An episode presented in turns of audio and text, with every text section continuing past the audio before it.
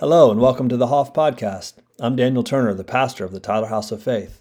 We take these messages from our weekly services and then release them here on our podcast channel for you. We hope you dig it. There's something about the message that I feel like I have today that is about an entire family stepping up into a whole nother level of faith than they had ever had before. I think that it's a message for our household. I think it's something we're called to forerun and um, and to live and embody, and that that, that reality of, of faith, the fear of the Lord, this God consciousness, the reality of heaven being even more real, the eternal realm being more real than this one, being something we walk in and we exude the fruit of sp- the Spirit and the fruit of God in such a way that it touches other people. Um, but the message that I want to do today is actually about a family that Jesus used to hang around with. And it's, it's beautiful to me, some things that I hadn't seen before, like the, some of Jesus' tight knit crew was a family. And um, I think there's something that he wants to do in us in seeing this, in taking us to a whole, an entirely different level of faith that is directly related to our connection to him. And last week's message will, will really flow into this one, to be honest. Um, but the reality of Jesus being around, you know, the sisters Mary and Martha and their brother Lazarus and, and you know, Simon, whether Simon was the dad or the older brother or Mary's or Martha's husband, it's kind of debatable. Um, but this, this entire family and the reality of Jesus sitting amongst them and communicating, his voice being there, and Martha continually making herself too busy to be able to acknowledge him, you know. But the gentle correction that the Lord actually brings in that message. And today I think is a good continuation because it has to do with the same family. But I want to start with some things that Jesus said in John 5, and hopefully it'll work for today because there's some things that Jesus says throughout the entire scripture, but sometimes there's these lines that he speaks that it's almost like you hear the eternal echo of his voice come out. Boom. And it's just like, yikes, it gives you, or at least me, it can, it can give you chills when you hear it. It's like, yikes, what did you just say? You know? He's walking around stealth, Pharisees talking trash to him, trying to trap him in his words. And he starts to speak, but then he says things inside of the things that he's saying that are so weighty. It's, it's, it's almost like a, a you know, a ton of gold bricks that just got dropped out of heaven into the earth, and you just hear this boom sound that shakes the whole world. And there's a few different things that he does like that in so many different ways. But in John 5, when he's talking about this resurrection power, in John 5 21, that the Father raises the dead and gives life, so even the Son gives life to whom he will. Like it's up to me whom I, whom I quote unquote judge by releasing life to them. He was on not on trial in a courtroom, but on trial with the Pharisees for healing a paralytic guy on the Sabbath, and he defended his decision as somebody who has the right to judge. you know what I mean? The Son of God, the, the Yahweh embodied. I have the right to judge, but it wasn't to judge and condemn. It was to judge him worthy of life, no matter what got him into that situation. He goes on and he tells the Pharisees concerning this resurrection power and this resurrection power of judgment in, in Luke or I'm sorry, John 5:39, you search the scriptures for in them you think you have eternal life. And these are they which testify of me. Like this is the word of God made flesh. The word who was with God and also was God. God is embodied, God is amongst them. And he says you're you're you know you're memorizing, you're combing through these scriptures on a constantly basis trying to figure out this key to everlasting eternal life. Now, some people will debate, well, you know, heaven and hell, these weren't concepts in the Old Testament, you know. Obviously it was, because he, you know, or at least heaven, because there's this concept of like you're searching for the keys to eternal life, but these actually testify about me. And that he is the one who resurrects. But this this ton of bricks that I feel in in, in verse 25 of, of John 5, when he's talking about this judgment and this life and, and, and all these different things. He says, Most assuredly I say to you, the hour is coming, and now is, when the dead will hear the voice of the Son of God, and those who hear will live. And when he says this, I just feel like there's so much weight there. For as the Father has life in himself, so he's granted the Son to have life in himself.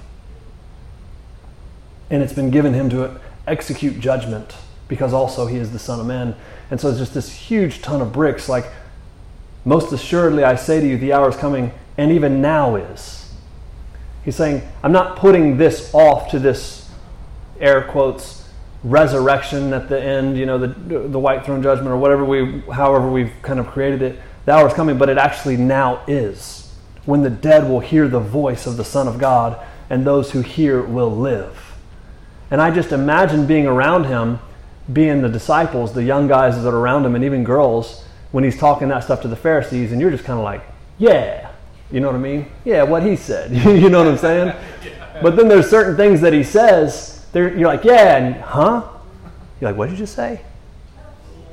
It's just like, whoa, that, that sounded not like rabbi, potential Messiah, human being. That sounded like the echo of eternity right there. There's an hour coming, and, it, and it's even now. Those who hear and actually recognize God's voice, the Lord Jesus' voice, come alive. There's resurrection power in it now. And we know that he resurrected the dead on multiple occasions in the Bible. Um, but the weight of this reality is there's something um, to the reality that his voice is the, it's so hotly contended. Con, there's so much contention around it in the church world today. I don't see how because it's so plain in the scriptures about Christianity. But the reality is, even as I was praying, as I was running and praying this morning, I was writing things. It's just like this reality that the voice of God, I see it almost, I see it like a kite. But it's not like a little kite that just floats up in the air. It's almost like some sort of parachute level of kite that we actually release. So we, we put our antenna up, our kite up, and the voice of God comes and fills that thing with such air, with such power and force, that it, it propels us into the heavens. It propels us into the future. It propels us into our purpose and destiny. Yeah. And the reality is, those who hear the voice of the Lord, it's a complete and total game changer. Yeah. You know, my job is to connect people to Him. It is not, you know, it's like this reality that we don't really have anything to offer other than Him and our connection to Him and it's not our connection that people can actually just have our you know live off of a secondary connection. You know i can build a booth in here and you can come confess your sins to me and i can tell you what god says about you or whatever. We can do it like that if you you know. We can't. It's it's it's, it's ridiculous. But the reality is, is on this rock i'll build my church. Like flesh and blood hasn't revealed this to you. You've actually heard from your father who's in heaven. That that matthew 16 is this reality is like we've all been called to know him and hear his voice. And there's this reality that we can, come, we can become so familiar with a God that we actually don't know.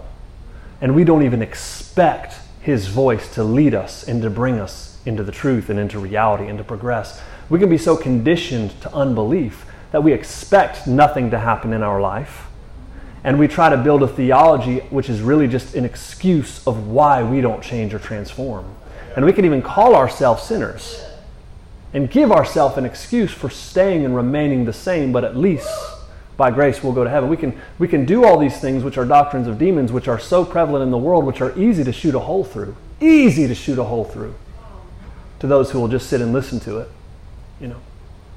But it's contrary to the machine. But, uh, you know, but this reality of like hearing his voice and actually following through causes this, I call it a vacuum um, that's the best way I can describe it, but this propulsion of somebody in, with their own faith, which, in other words, just believing what he says, that he talks, that he speaks, connecting to that, and it propels and it transforms and it changes. And this is Christianity. Yeah. It's basic. But like I said, we can become so familiar with a God that we don't know, or we can become so conditioned to unbelief that we spiritualize things God speaks. And we think it's, oh, it sounds spiritual, but it's like spiritual, oh, over spiritualization is like, yeah, I had to say that slow so I didn't mess it up, you notice that? But over spiritualization, so many times, is simply unbelief. not wanting to take God at his word.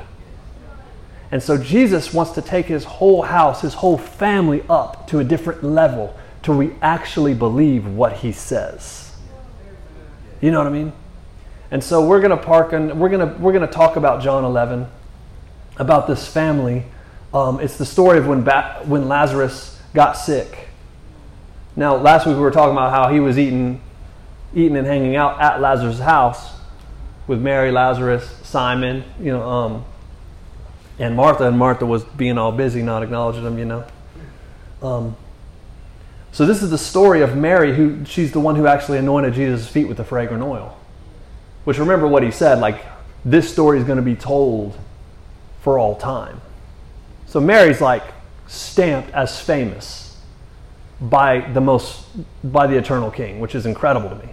But this whole family is stamped as being famous, to be honest famous in the eh, not Kardashian famous, but you know what I'm saying. It's like famous in the annals of, of time and space, like you know. But this isn't the story of when she anointed his feet. That comes like two weeks after this, before the cross happens, um, when he's with all this same crew again, hanging out, which is just so funny to me. That he would come and hang out with this family, this group. It sounds like it was a safe place for him to be, you know, or a comfortable. You know, he was he was at home with them. It seems, you know don't you want our household to be that way? Yeah. you know, I just like being at there. I like being there. Well, theologically, you know, he's in us all. And yeah, I know. But I mean the manifest presence of the Lord amongst us in a profound way, you know. Not a place that he visits, a place where he dwells. Like the song they sang, let us become like pillars in your house, yeah. fixed in there, so abiding that we don't come and go, we stay, you know. Um, but anyhow, so Therefore, the sisters, Mary and Martha, sent to Jesus, saying, Behold, the one you love is sick.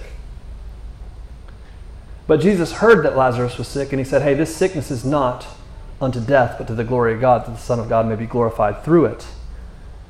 In verse 5, it says something that's very important for us to see, I think. It says, Now Jesus loved Martha and her sister and Lazarus. He loved these three people. And I think we're catching that. He loved this family, he was close to them. So when he heard that he was sick, he stayed two more days in the place where he was. That doesn't sound like love to us. He heard that he was sick. He's like, this isn't going to, he didn't say this isn't going to kill him. He said it's not, the end result won't be him being dead. And nobody understood what he meant by that. And, um, but it's like, so he loved this family, and so when he heard that he was sick, he actually waited a couple extra days. In other words, God had something very special in, in mind for the family, more than just healing them. He wanted to do something even greater. He wanted to take their faith to another level. You feel that? You see that right there? So when he heard that he was sick, he stayed to. Then afterwards, he said, Let us go to Judea again. But his disciples try to stop him. Rabbi, lately, now they're calling him Rabbi, you know, lately the, the Jews have sought to stone you. Like, this is towards the very end of his ministry, and it started becoming so hot and contended that now they were trying to stone him and kill him for any. They had art. They started in the first year, you know what I mean? But they, now it was a different level of like we've got to take him out. We're going to take him out. And the disciples, his crew around him, was like, "Hey, bad idea, bad idea." To which Jesus says, "Are there not twelve hours in the day?" If anyone walks in the day, he doesn't stumble because he sees the light of this world. But if one walks in the night, he stumbles because the light is not in him. Then he said to them, Our friend Lazarus sleeps, but I'm going that I may wake him up. This is great. This is great. His disciples were like, Lord, if he sleeps, he'll get well. You know, they know what he's saying. They're trying to talk him out of going there not only because they're afraid for him, but they're afraid for themselves. Like, you're dragging us into something really hot. We need to take a break for a while. You know what I mean? And so they're hearing Jesus, just they've seen him raise the dead girl. You know what I mean? They've seen him raise the dead boy, the, the son of the widow, you know, the son of the only son of the mother. You know, they've seen these these different things. They've seen all these miraculous healings. People that were lepers you know, they've seen all this stuff. But now Jesus is telling them something and they're they're honestly like they're because it's too uncomfortable, they're actually taking on a place of unbelief. He goes, he's asleep, and I go there to wake him up. They know what he's saying, but they're but they now they're picking and choosing how spiritual they can be. Like, hey, no, no, let's just uh, if he's sleeping, he'll be better. You know, let him rest it off. You know. To which Jesus said plainly in verse 14, Lazarus is dead. I think that's so funny. If, if he, he's like, look, can, I, I, can't, I can't imagine putting myself in his shoes because he's, you know, he's brilliant but like the fact that no one, like these guys are trying to argue him out of something, and you're like the eternal king walking around. And he's like, Look, guys, he's dead, all right? Lazarus is dead. And I'm glad for your sakes that I wasn't there, so that you may believe. Nevertheless, let us go to him. And I, I love that stuff because he's saying, well, here's what we're going to do. Hey, we shouldn't do that. We shouldn't do that that's a bad, that's a bad move. It's going to cost you, and maybe all of us, our lives. That's dangerous. To which he says, Is there not 12 hours in the day? He who walks in the day doesn't stumble. In other words, but he who walks in the night, he stumbles because the light's not in him. It's like, hey, if, if, you, if you walk in the light of the truth of the Spirit of God, you are not susceptible to that attack that you're afraid of. Right? But if you walk in the night, the darkness of selfishness and self preservation, then yeah, you're, you're on that side of the tracks. And there's so many people that have, that have interpreted this verse in so many different ways. But that's what he's saying, because that's what he's talking about. Stop being afraid for yourselves. You're walking in the light. Amen. When you're following me, you're walking in the light. When fear, anxiety, pressure, self preservation come and try to say, ah, oh, this is not convenient for me now. This is not convenient for me now. Then you put your place, yourself in a place of vulnerability. Yes. You catch that? Right. 1 John 2, verse 9 and 10. The guy who wrote this wrote this in 1 John 2, 9 10. He says, He who says he is in the light and hates his brother is in darkness. He who loves his brother abides in the light, and there is no cause for stumbling in him. It's just like, hey, when you're led of the love of God and for people, you're walking in a place of authority, which you're not going to have to worry about these stones today. Remember, Jesus did not get killed by the fair. He didn't get killed by nobody. Remember what he said? I lay my life down. No one takes it from me. Jesus said this thing, guys. Oh no, they're going to kill me if I'm going to do, you know, walk in this light and in this truth. It's like, no, no, no, no, no, no. I'm going to lay it down when it's time because this is my plan to redeem everybody. But I lay it down and I take it all the way back up. No one's taking it from me. Understand this. There's a place of authority that we're called to walk in that is never led of fear. And Jesus is talking to these guys. But then they get real natural, like, well, you know, they get they, all of them WebMD. Well, if he's asleep, that's a good sign he's resting, he's going to be all right. You know what I mean? let's choose not to look at things spiritually. Okay, okay, let's not do that, you know. Because that puts us in a, and it's just like, yo, he's dead and I'm glad. Lazarus is dead and I'm glad. Those words are right next to each other. That is a statement Jesus said. Lazarus is dead and I'm glad. And if, I, I'm writing the movie, he said it like four times Lazarus is dead I'm glad. And he looks at the other one Lazarus is dead and I'm glad. And I'm glad that he's dead. And they're just like, yeah. Rabbi, what, is, what has come upon you? You know, you know what I mean? Because for your sakes. I'm glad that I wasn't there because you're going to believe.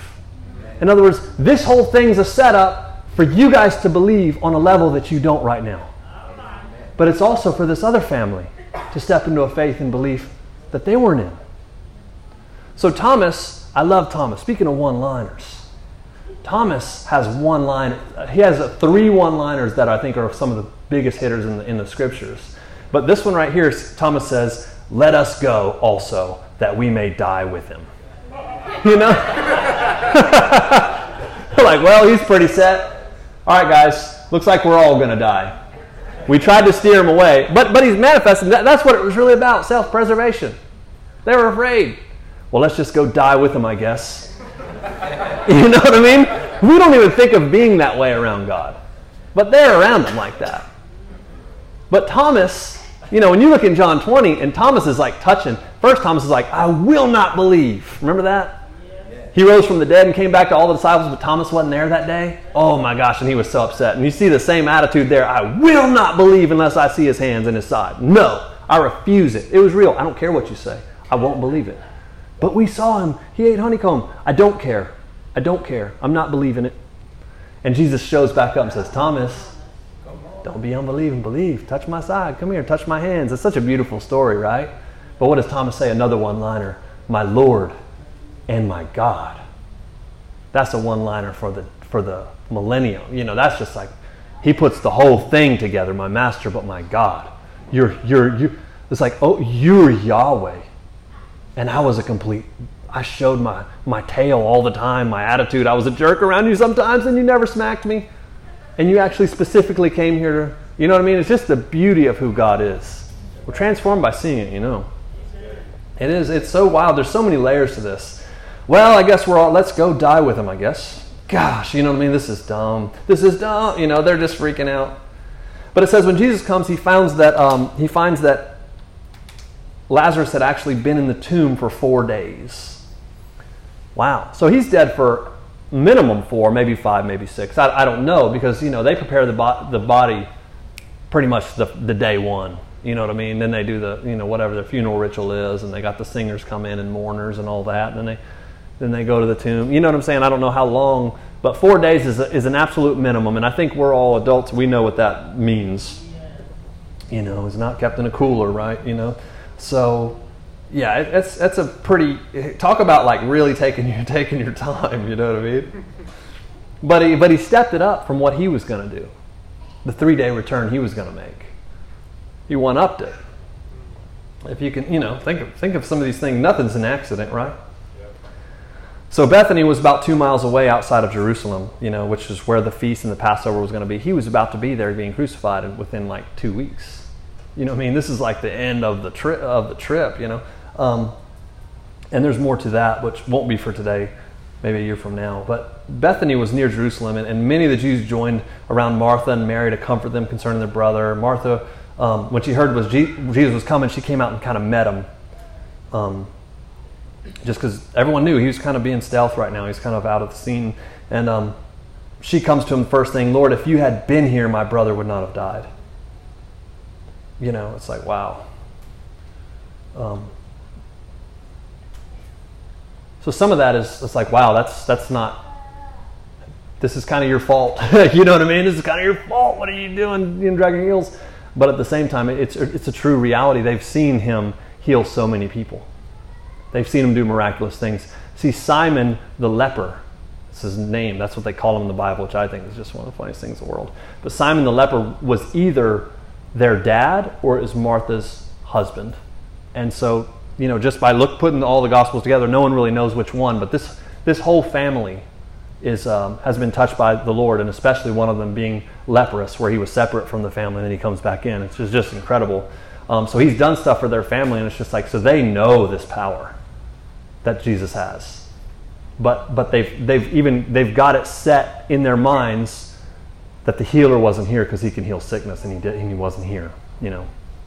And, um, you know, he resurrected the two people that we know of. But both of those was before the, fun- you know, the girl was still laid in the room and the little, the boy was actually being brought out in the funeral taking to be buried and he raised him from the dead. So, you know, you know, so anyhow, um, you know, Martha's, if you would have been here, but then she says something, but even now I know that whatever you ask of God, God will give you. To which Jesus says to her in verse 23 of John 11, Your brother will rise again. I know, it sounds like she's onto something there, doesn't it? Man, if you would have been here, you wouldn't have died. But I know that whatever you ask God, He'll give you. To which Jesus responds to that sliver of faith, He will rise again. And Martha's answer when he says, Your brother will rise again, isn't like, I'll take you to where he's at. It is, I know that he will rise again in the resurrection of the last day. And, and man, in my Bible, I have I know highlighted, you know, kind of pencil drawn around it and kind of like blacked up. I think a lot of times we know things that we don't know. She's confessing to know something. Jesus is actually telling her something in plain speech. Your brother is going to rise. He's coming back. He's going to rise again. And it's just like the religious grid that makes an excuse to, to step out of, of the moment, the here and now moment of power and connecting to the Lord, just like she had done when she was constantly busy serving. She's like, Make Mary serve with me. He's like, No, Mary's chosen the good. She's sitting at my feet. You're busy and anxious and fearful about things, and so you're avoiding the connection. So now Martha is using scripture and theological knowledge and belief to say, hey, he's going to rise again. Oh, yes, amen, brother. Amen, brother. I know on the last day. Yes, oh, yeah. Good thing. You know what I'm saying? Well, it'll all be great and glory. You know what I mean? She's, she's, whoop, she's skirted right into that religious, you know what I mean? Just spouting out things that she, you know, an excuse to not believe Jesus in the moment.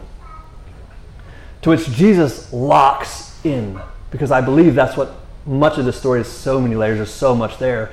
But he locks in on that with her and with all of them because he's there. He's I'm, like he told the, the disciples, I'm glad because of your unbelief. I'm glad so that you will be believing, you know. But he locks in with her when he when she manifests that unbelief. Your brother's right. Oh, I know, you know. To which he says, I am the resurrection and the life. He who believes in me, though he may die, he shall live. And whoever lives and believes in me shall never die. Do you believe this? I just got chills right there.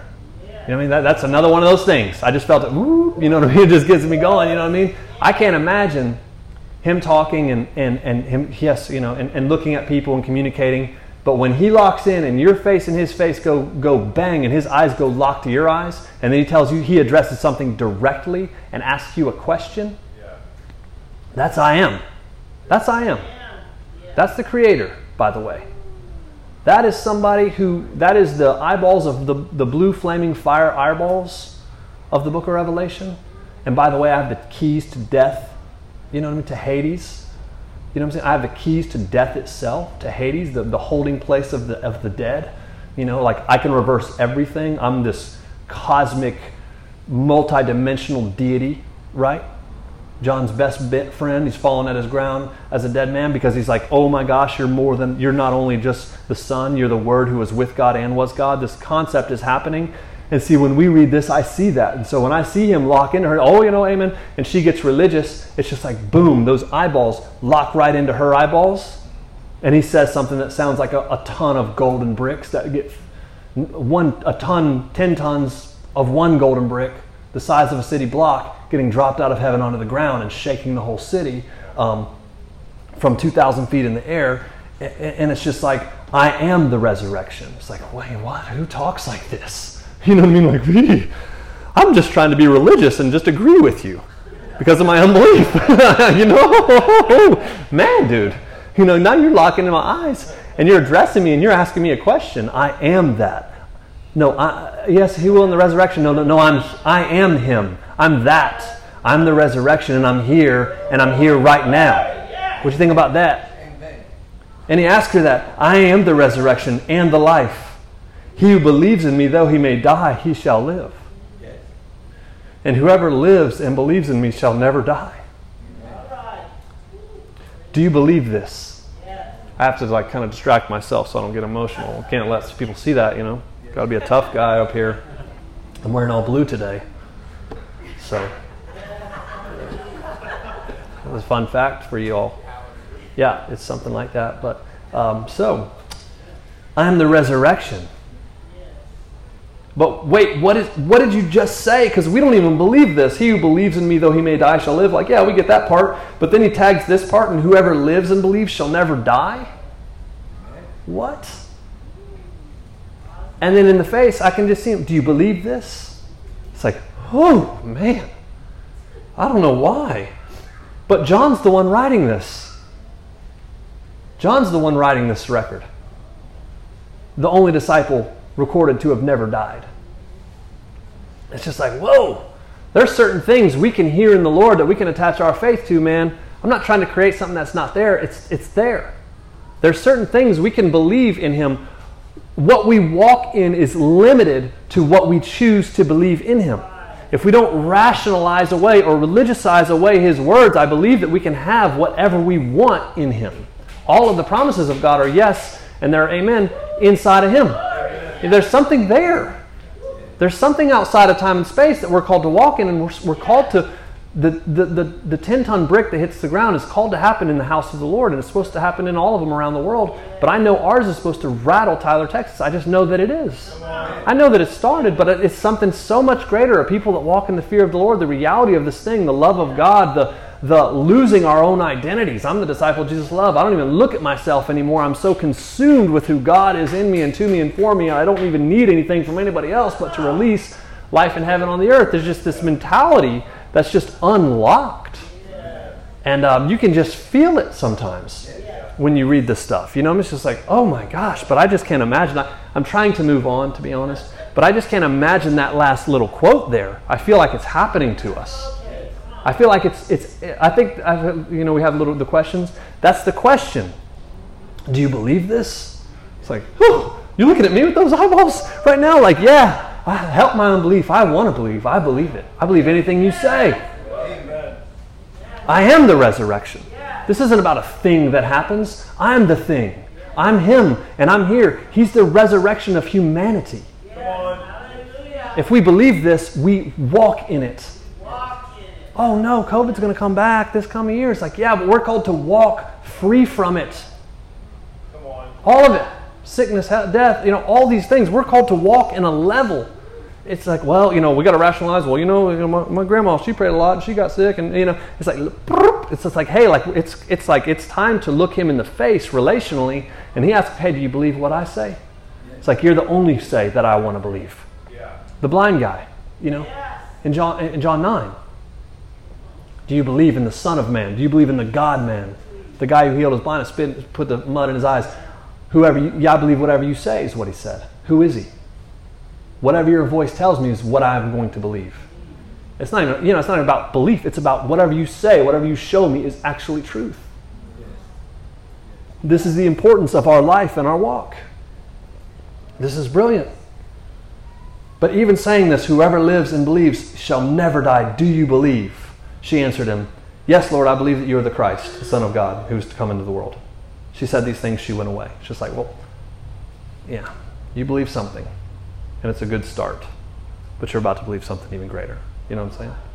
She walks off. She goes and gets Mary, her sister. Said, hey, the teacher's coming. He's calling for you. As soon as she heard, she got up quickly, and all the mourners and all the Jews, the people that were around them, a lot, a lot of the people that were there at the house, because oh my gosh, Lazarus is too young to die and he's dead, and uh, this is terrible. See her get up and go um, and they think, oh, she's going to mourn. Let's all be with her as a family. So Mary comes to Jesus, falls at his feet, and what does she say to him? Said, "Hey, same, same exact thing. If you'd been here, my brother wouldn't have died." So Jesus sees her weeping, but then he sees all the Jews that came out. You know, this large crowd of people. You know, it says he groaned in the spirit and was troubled, and, and, and, and he just asked, "Where have you laid him?" And they said, "Come and see." And Jesus wept a lot of people try to presume why Jesus was crying there, why it got, you know, you know, even knowing he was going to raise Lazarus from the dead, but he had so much compassion on the family, and that could be true. It's just like you can't know the mind of the Lord that well. I mean, you, you, you can try, you know what I'm saying, but you can't teach it as if you know it, even if he's told it to you, because it's not in the, you know. Let me just back up for that. But it's, it's just people say things they don't know. We are way too familiar with God without knowing. You know what I'm saying? But the reality is, he sees a big crowd of people, and he's he comes not to their house. He comes kind of on the outskirts like, yo, and now go get Mary, bring her to me. And it, then it's just like, oh, this is about to be a, huge, a big, huge deal. I'm here for them. I'm here for this family and my disciples because I'm going to take their belief to another level. Um, however, now I'm realizing this is about to be incredibly huge and there's going to be no getting around this. You know what I mean? I think uh, the weight of everything is probably get to the point like, oh my gosh, this is really happening because once this happens, there's no going back. They're to, this is, this is the, this is the end.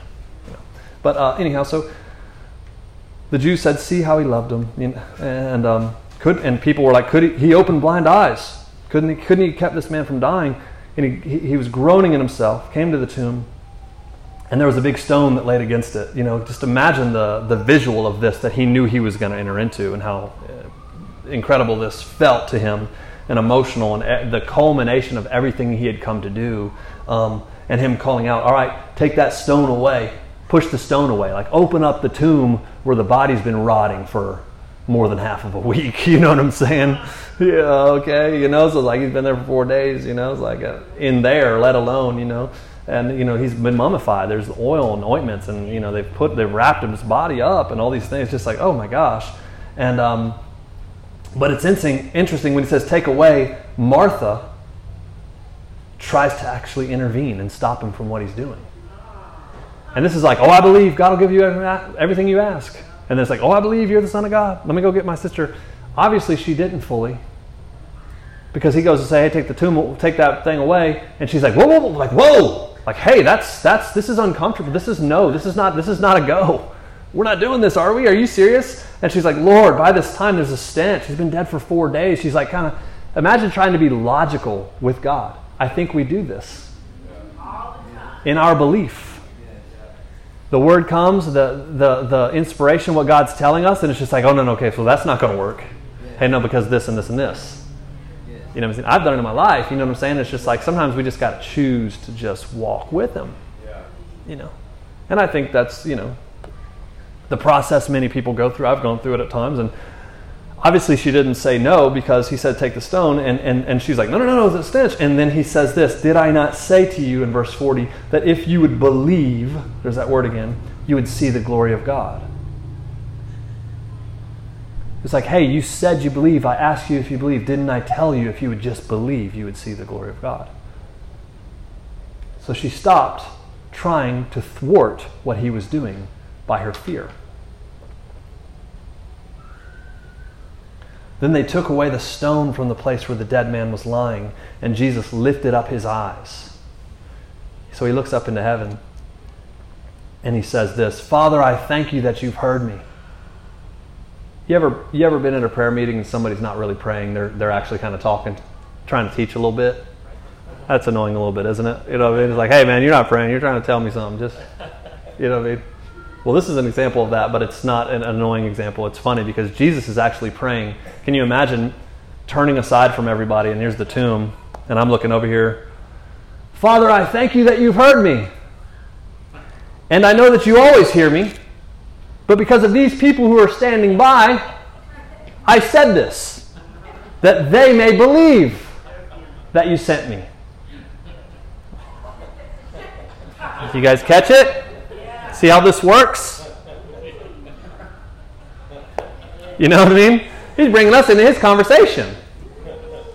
Father, I thank you that you've heard me, and, and, and I know that you always do, but I say that so that they can kind of see and they can actually believe in what's going on and who I am. You know what I mean? It's just, it's funny to me. It says, Now when he said these things, he cried out with a loud voice. And I'm not going to shout, but Lazarus come forth. But it's cried out with a loud voice. So he, I mean, that's that, that's that, ah, that's that throaty, Lazarus, come on out. And he who had died came out bound hand and foot with grave clothes, with his face wrapped in a cloth. Like, you know what I mean? Like a little bit scary, but you know, when you're, oh, okay, this is happening, you know what I mean? Everything's happening, you know, what's, what kind of fluids are on the grave clothes and on the face mask and all that stuff. And it's just like, he's coming out just like four days later. And um, it says, many of the Jews who had come with Mary saw him and believed. So this, this created an uproar incredibly big. And I won't do that through chapter 11, chapter 12, but then the Greeks started coming, everybody started coming, and he had to buckle down and stay stay stealth to make it through the cross and be crucified before before anything else you know um, rebellion anything else could happen you know. So it's if you if we'll, we'll probably do that passover next year or something. But even the priests and the pharisees when they heard because some people went and told them um, they're like what what are we going to do if we let him alone like this, everyone's going to believe him. We're going to, we're, the Romans are going to come and take away our place and our nation, you know, our place, like our, our religious positions, which is the selfish ambition that I think drives so many people that it, it, it results in very dark things, in our actual nation. They allow us to exist. And then Caiaphas, the high priest, um, that year says, Do you not know, nor consider it's expedient that one man should die for all the people instead of one instead of the whole nation. It says this he did not say in his own authority, but being high priest, he prophesied. So even somebody saying that was prophesying, even though it was he was demonically inspired. To, you know, it was it was a true reality. It's it's just brilliant. You know what I'm saying? all things work for our good. And so here's the point of this thing is just like it's it's brilliant and it's beautiful, but there's so many points to it. There's so many layers to it when you just read the Bible kind of slowly and think through it. Um, um, but this is a family of faith that he rocked their world in this reality. And we see that. So he loved them and he waited two extra days to make sure it really set in. It's like, why is that verse written there? He really wanted to do something spectacular in their life because of their unbelief. We think of Martha as just a hyper annoying religious person. Or maybe I just think of her that way. But, uh, you know, it just, the type that really wears me out, that over spiritualizes everything. And, and, it's just like, oh my gosh, just, just be normal. Um, but Jesus is spending time after time with her. We think of like Martha, Martha, you know, Mary's chosen what's good. He's trying to address her, bring her into the correction that so many of us can drift off into working for God instead of actually being and connecting with Him. The next story, you know, there she is again, and she's spouting off knowledge that's in her mind, but it's not actually in her heart. And He's allowing her to see that reality. And then He's, even with her lack of faith and being religious, He still walks her through the process of something and steps her to the door and then she has the opportunity like we all do to make room for god to follow to fully follow through their steps in it or like ah, i just can't go that far that'll be just too messy that'll be too ugly it'll, it'll stink it's just too much man and he's like no it's like we're going all the way if you're going to listen to my voice and follow through this is what's going to happen didn't i tell you if you would just believe you would see the kingdom you'd see the glory of god it's like that's the only thing just listen to my voice and follow through. And, and so she chooses it. Okay, fine. So she's just this brilliant lesson for her. I mean, Lazarus. It's funny the next chapter, like, in the next chapter, in John uh, 12, verse 10, it says the chief priests also plotted to kill Lazarus, put him to death. It's like, what did he do? He just died, got sick and died. and then came back to life, like, and we have to kill this Lazarus guy.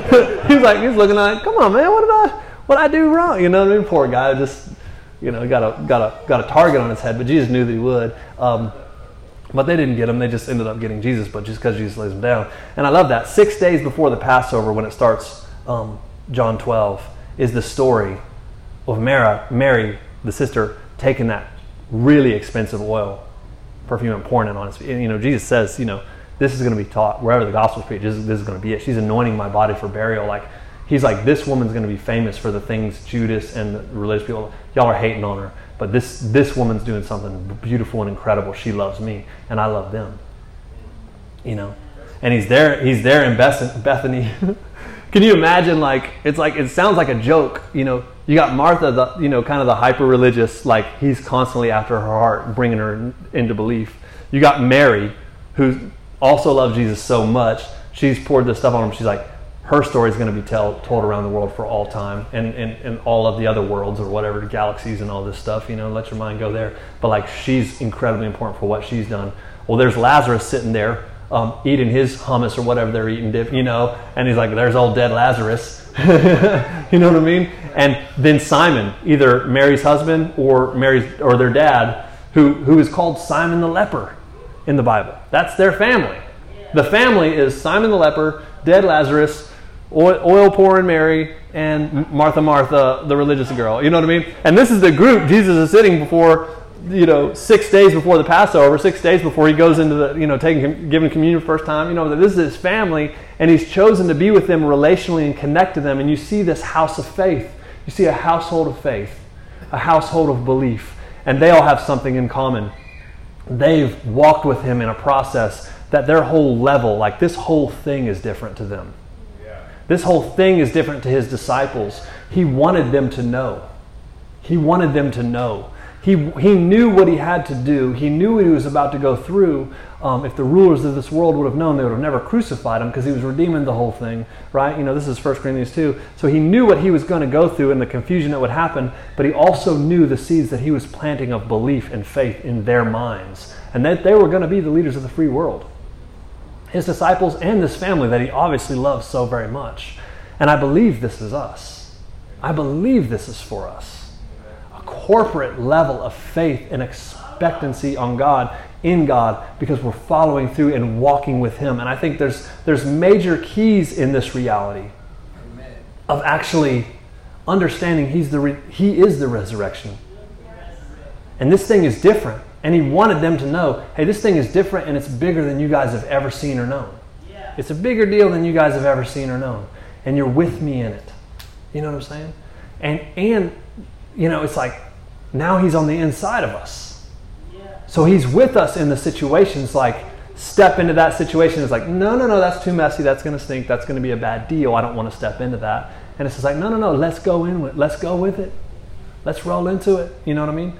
And we have the ability to quench, to block, to to to be uncomfortable, to religiousize, like, well, you know, the, amen, brother, and eventually that's what God's speaking to me. It's like, no, no, no, I'm saying the, the true accountability is giving an account for your abilities. It's, it's this level of koinonia and fellowship where we're actually walking in the truth and the reality of being conformed to the image of Christ, but also in relationship to other people sharing in the reality of God's voice, what He's speaking to us, what He's leading us into, the truth that He's bringing about in us, the transformation, the mission, the purpose, the destiny, and learning to make room and make space and allow Him to do what He wants to do. If He says roll the stone, roll the stone, you know?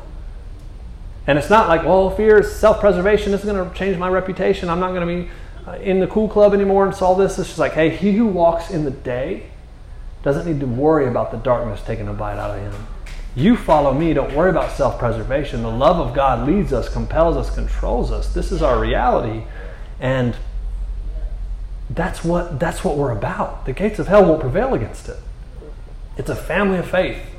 Simon the leper, Matthew 26, 6, Mark 14, 3, obviously John 11 and John 12. Um, all this, this group of people. Um, It's a house of faith. Did Simon still have leprosy? You know, man, hey, hey, I'm going to Simon's house. Who's? Oh, leper. Imagine being called leper. I think it's hilarious. You know what I'm saying? Where you, you hang, I'm, I'm going Dead Lazarus. Me and Dead Lazarus going to uh, watch a movie tonight. You know what I mean? You know what I mean? It's just like it's like these funny things, but it's it's like who you were is not who you are. You know? But who you were is a powerful reality to the identity of who you are now. And it goes directly against, well, I'm just a sinner. That's why I still bump into the, the same wall, same same amount of times. You know, I'm just a sinner. I'm saved by grace. I'm, you know, you know these these these Martha-ish quotes that we we speak about ourselves to give ourselves an excuse. But Simon the leper wasn't a leper. His identity was something like, oh, yeah, it's powerful who I once was, but it's not who I am now. You know what I mean? Dead Lazarus wasn't dead. Oh, DL wasn't dead. Oh, I'm going to eat dinner with DL tonight. you know, he wasn't dead. He was alive. He was, he was AL, alive Lazarus. You know what I mean? Yeah, Big Al. Oh, Legion. Legion don't got Legion no more. He doesn't know. He's like, stop calling me Legion. Well, you know what I mean. You used to have the Legion of Demons. Yeah, I know, but I follow the Lord now, man. You can call me Legion. It, it helps you to understand who I really am. You know, imagine people in heaven calling calling him Legion. Somebody calling Simon the leper. Hey, Simon. Oh no, I'm Simon Peter. Oh, are you? Are you? I'm Simon. Uh, all the Simons. I'm Simon. Judas's dad was named Simon. You know, all these different Simons and Marys. You know what I mean? No, oh no, I, no, I'm the leper Simon. Well, you know, I used to be the leper. You know, introducing yourself. I'm the. I'm the. the transformation of who I once was and who I am now is the forefront of the family of faith. It's like, oh, I'm not that anymore. You're legal to sit next to me. I don't have body parts falling off. and I'm unclean. I don't have to do all those rules and things. Now that I was one, I was there, but I'm not. I'm not there. You know, that's not me. Yeah, man. Oh, okay. Walking in the light of day. I close with that. With what? I don't know. Just, uh, just a, long, a, lot of things.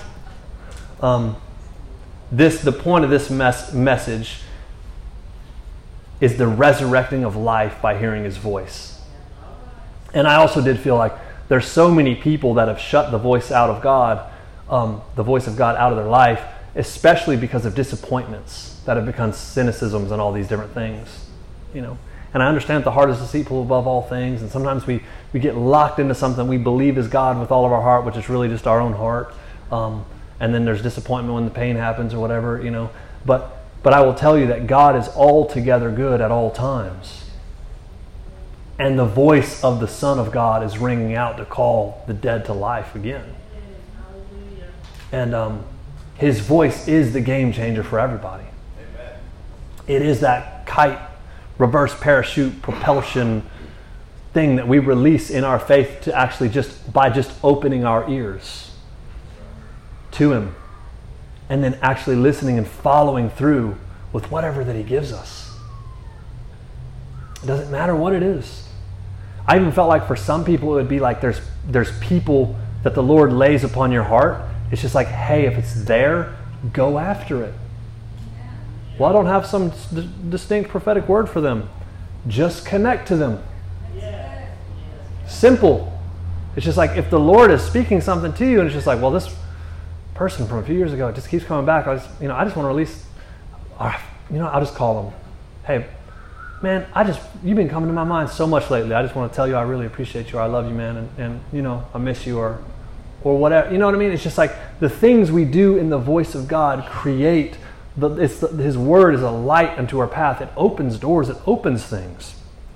Something may be completely and totally oblique that he's asking us or that he's put upon us. But it's like, if, hey, if that's the direction of the shepherd, we're not saying, like, no, no, no, it's not good for us to go that way. It's good for us to go this way. You know what I'm saying? It's like, just go in the direction and watch that open the door this way. Yeah. A people who are led of the shepherd are, at, are the most dangerous things to the systems of this world, which are all controlled and kept in their place by fear. We're not led of that voice. You know, the steal, the kill, the destroy, that voice. We're led of another shepherd. And we're here to take over. We really are. We really are. So, Lord, I thank you for this day and, and, and the, the reality that you are the truth and the life, and you are the resurrection. Would you help even our unbelief, even the place where we've rationalized your voice away to something? Let us connect to the truth and the reality of your voice in our life, in all that we do. Help us to believe the words which jump out of the Bible that you've actually spoken to us. To engage in what even seems the, the simple things that you've called us to walk in. Help us to, to walk in follow through and connection, the koinonia, the fellowship that you've called us to. Help us to understand the importance of this walk, not only for ourselves in the destiny and purpose, the good things you have for us, but for all of our family, the brothers and sisters that we're called to help unlock in this world. Amen.